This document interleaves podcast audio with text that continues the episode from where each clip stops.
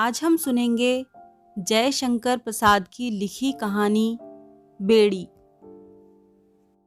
बाबूजी, एक पैसा। मैं सुनकर चौंक पड़ा। कितनी कारुणिक आवाज़ थी। देखा तो एक नौ दस बरस का लड़का अंधे की लाठी पकड़े खड़ा था। मैंने कहा, सूरदास, यह तुमको कहाँ से मिल गया? अंधे को अंधा न कहकर सूरदास के नाम से पुकारने की चाल मुझे भली लगी।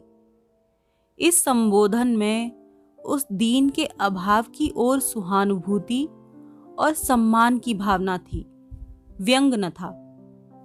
उसने कहा बाबूजी, यह मेरा लड़का है मुझ अंधे की लकड़ी है।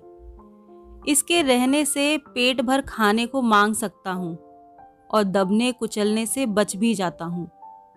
मैंने उसे एक इकन्नी दे दी। बालक ने उत्साह से कहा, आहा, इकन्नी? बुढ़े ने कहा, दाता, जुग जुग जियो। मैं आगे बढ़ा और सोचता जाता था, इतने कष्ट से जो जीवन बिता रहा है, उसके विचार में भी जीवन ही सबसे अमूल्य वस्तु है। हे भगवान, दीनानाथ करी क्यों देरी? दशाधमेध की ओर जाते हुए मेरे कानों में एक प्रौढ़ स्वर सुनाई दिया। उसमें सच्ची विनय थी। वही जो तुलसीदास की विनय पत्रिका में ओत प्रोत है, वही आकुलता, सानिध्य की पुकार, प्रबल प्रहार की व्यथित कराह, मोटर की दंभ भरी भीषण भौं भौं में विलीन होकर भी वायुमंडल में तिरने लगी। मैं अवाक होकर देखने लगा। वही बुढ़ा। किंतु आज अकेला था। मैंने उसे कुछ देते हुए पूछा, क्यों जी? आज वह तुम्हारा लड़का कहाँ है? बाबूजी भीख में से कुछ पैसा चुरा कर रखता था, वही लेकर भाग गया। न जाने कहाँ गया। उन फूटी आँखों से पानी बहने लगा। मैंने पूछा, उसका पता नहीं लगा? कितने दिन हुए? लोग कहते हैं कि वह कलकत्ता भाग गया। उस नटखट लड़के पर क्रोध से भरा हुआ मैं घाट की ओर बढ़ा। वहाँ एक व्यास जी श्रवण चरित की कथा कह रहे थे।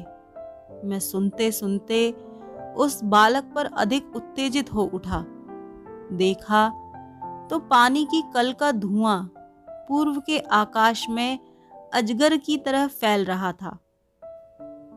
कई महीने बीतने पर चौक में वही बुढ़ा दिखाई पड़ा।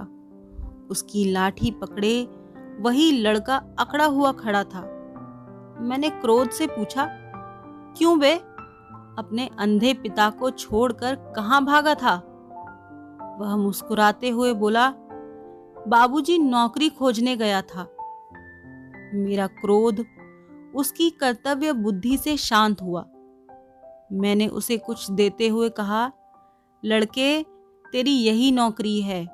तू अपने बाप को छोड़कर ना भागा कर। बुढ़ा बोल उठा, बाबूजी, अब यह नहीं भाग सकेगा। इसके पैरों में बेड़ी डाल दी गई है। मैंने घृणा और आश्चर्य से देखा, सचमुच उसके पैरों में बेड़ी थी। बालक बहुत धीरे धीरे चल सकता था। मैंने मन ही मन कहा, हे भगवान, भीख मंगवाने के लिए बाप अपने बेटे के पैर में बेड़ी भी डाल सकता है? और वह नटखट फिर भी मुस्कुराता था, संसार तेरी जय हो। मैं आगे बढ़ गया। मैं एक सज्जन की प्रतीक्षा में खड़ा था। आज नाव पर घूमने का उनसे निश्चय हो चुका था।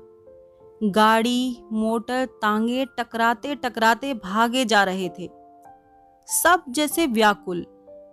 मैं दार्शनिक की तरह उनकी चंचलता की आलोचना कर रहा था। सिरस के वृक्ष की आड़ में फिर वही कंठ स्वर सुनाई पड़ा। बुढ़े ने कहा, बेटा, तीन दिन और ना ले पैसा। मैंने रामदास से कहा है साथ आने में तेरा कुर्ता बन जाएगा। अब ठंड पड़ने लगी है। उसने ठुनकते हुए कहा, नहीं, आज मुझे दो पैसा दो, मैं कचालू खाऊँगा। वह देखो, उस पटरी पर बिक रहा है। बालक के मुँह और आँख में पानी भरा था। दुर्भाग्य से बुढ़ा उसे पैसा नहीं दे सकता था। वह न देने के लिए हट करता ही रहा, परंतु बालक की ही विजय हुई। वह पैसा लेकर सड़क की उस पटरी पर चला। उसके बेड़ी से जकड़े हुए पैर पैतरा काट कर चल रहे थे, जैसे युद्ध विजय के लिए।